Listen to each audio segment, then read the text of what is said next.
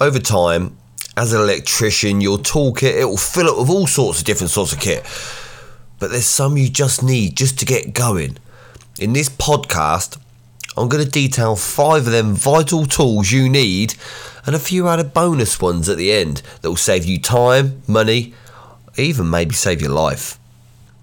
Toolbox Talks for Electricians, the only podcast that helps you make your electrical business a lot better all the time. If you've worked as an electrician for a certain amount of time or you're working as an electrician and you work with lads that have been on the tools for a little while, you'll know that there is a lot of tools that you can gather up that just make your life that lot easier. I remember once there was this gecko grip. It was one of them tools that you put between like drywall lines and it was I bought it at a show. It was a brilliant bit of kit, but it didn't really take off because it was quite handy in kitchens. I thought, but I never see it around anymore. Some of these bits of kit that you acquire, and they turn out to be pretty handy, but others you absolutely just need. You need to get the job done. You need to be a decent electrician, and this is what you're about to find out. And the first one's gonna be no surprise a set of screwdrivers. Not any screwdrivers, they've got to be insulated screwdrivers. You're dealing with electricity, you don't want to get a shock. Don't just get them screwdrivers you get from the wholesalers down the road. You've got to be insulated screwdrivers. A proper set that's tested up to sort of a thousand volts so that can save your life. The best sets are the ones with the interchangeable screwdriver bits with the insulated shafts on the handle. And although you don't always want to use it on a live install, it's always good to know that you're protected in case you do try and tighten up a screw that is live. And if you get a kit with an insulated screwdriver set, you get ones that fit them MCBs perfectly so you can get them nice and tight. And a lot of the sets they come with a torque setting as well, so you know that you've got them up to the right sort of tightness. I think they're one of them tools that once you get them, you think, how the hell did I live without these? Another tool that we use every day, all day, is a pair of side cutters.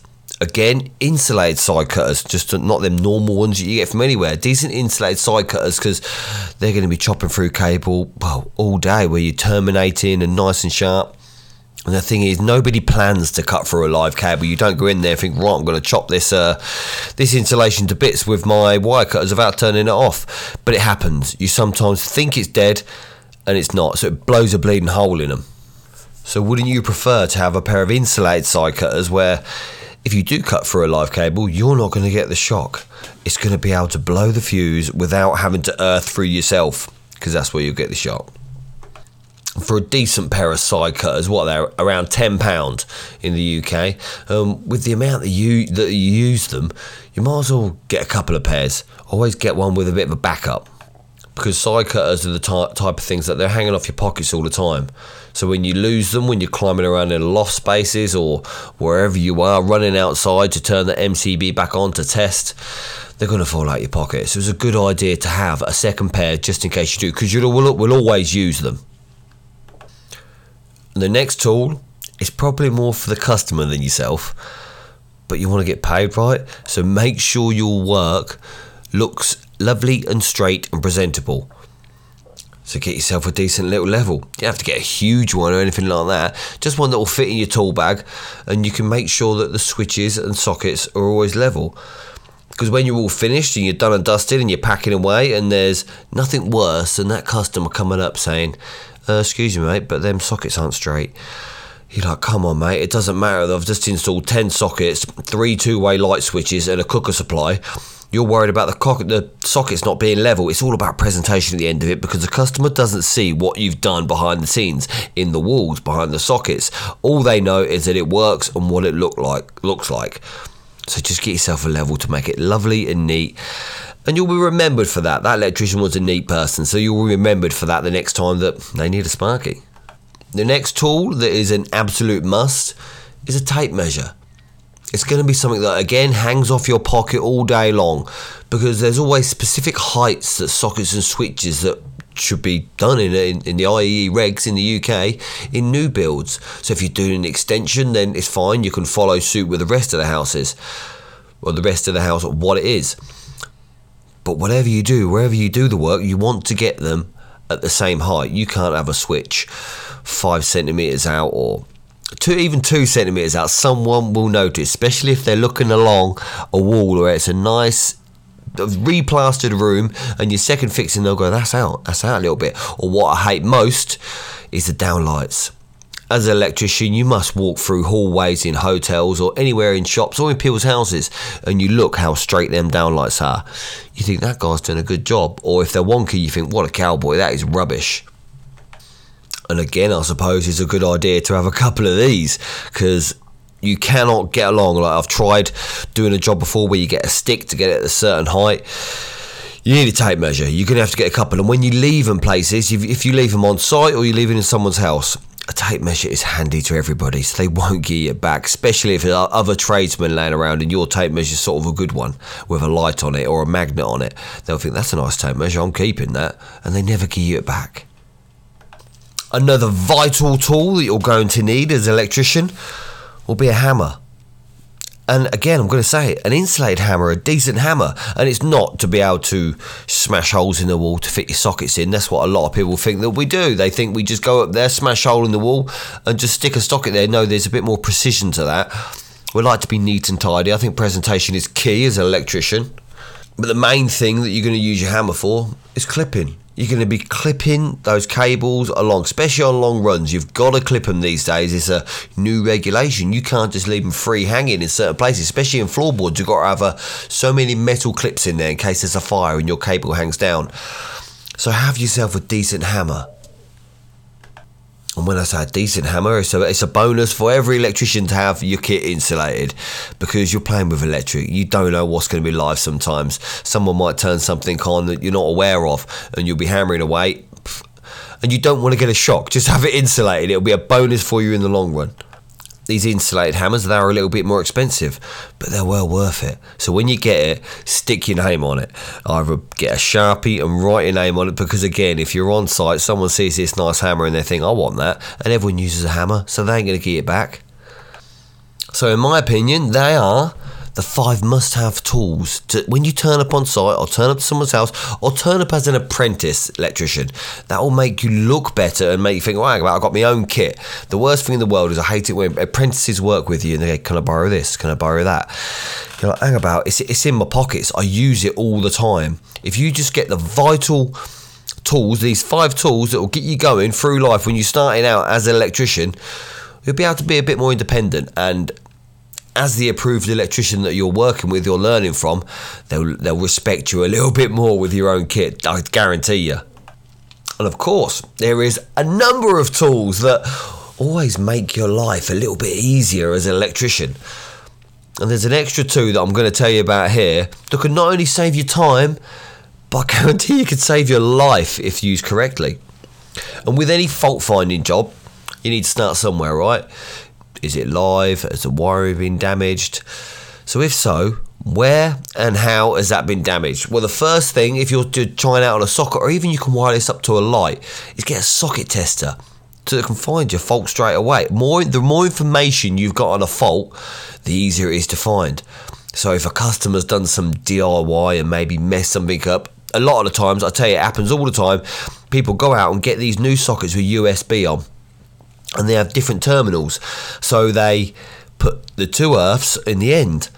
And don't do that. The new USB sockets, they don't have a common bar in there. You've got to put the earths in together. So basically, they're splitting that ring main. So if they do it a few times, a lot of them sockets have lost their earth.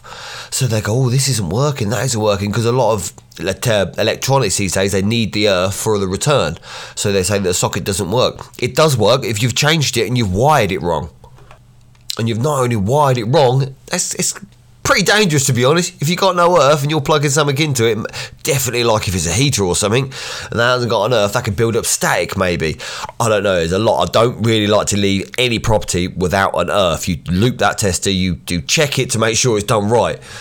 But you can find this out straight away rather than having to even take the front of the socket off. Just plug this little tester into it a socket tester can save you time and money right away.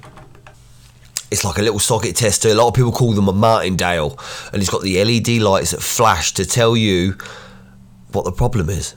And then it will give you an idea of where to start, what direction to point you in, where to look to see where that fault is. So if you want to go that step further and look a bit more professional, grab yourself a socket tester. They're about 20 quid. But there's another one you can get as well to well to help you in any installation sort of thing when you go to work on site, off site, in domestic premises, commercial, industrial. It's sort of how quickly can you test to see the cable's live. Some of these people say they lick their fingers and they hope for the best.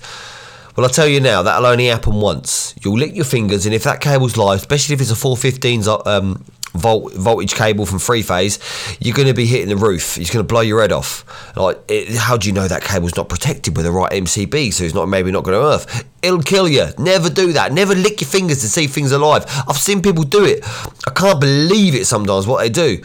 But you'll end up getting the shock of your life, or you'll be dead. It won't. It won't happen twice. That's the thing you must have maybe been there before that you go to someone's house and the customer will say, Oh, yeah, we've had that cable put in two years ago and the extension done. I don't think it's live. You, okay, you don't think it's live, but at the end of the day, mate, I'm going to test it because I don't want to be playing around with it if it is, is, it is still live. End of the day, I don't want to get a shock. No electrician does want to get the shock, but if you're working with an electrician, I guarantee you, if you ain't had a shock yet, it'll happen sooner or later. Something will happen where I've blown holes in my fingers.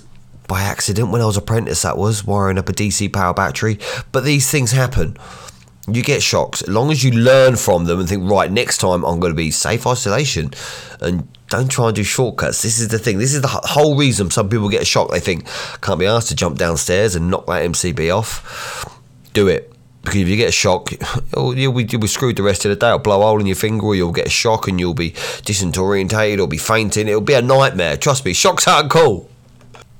So another little thing you can carry in your pocket. You can see why these electricians' trousers eh, have these big flappy pockets and pockets all over. Pockets are a bonus, even when when you get them shorts. You get the shorts on with all these pockets, so you can put more and more kit into them and walk around all day. So you've got everything on you. But fill in pockets with a little volt stick, a little volt tester, where you can just touch the cable to see if it's live. It'll beep or it'll light up and it'll tell you, right, that's live. So then you know you've got to do something about that. You're not going to start playing with that cable till it's turned off. Now, a volt stick, it won't tell you whether it's got a live. Well, it will tell you it's got if it's live. It might be 415 volts, 230 volts, even 12 volts sometimes. But it won't tell you if it's got a neutral or an earth. It's just a little indicator to say, hey, that's live. Don't grab the end. Don't cut you. Don't cut through it. Basically, there's a live cable in there. It's dangerous. So do something about it. Now you can be the best electrician in the world, and if you are, I'm pretty sure you've probably got a pocket full of these tools while listening. But without the skills and knowing how to use them, they can be useless. So that's why I'm building a community of electricians online that can help each other grow their business all over the world, that we can all learn from each other to be bigger and better. So if you'd like to join that community, I'll leave a link in the show notes below. So jump inside, and I can't wait to see you on the inside. Till next time.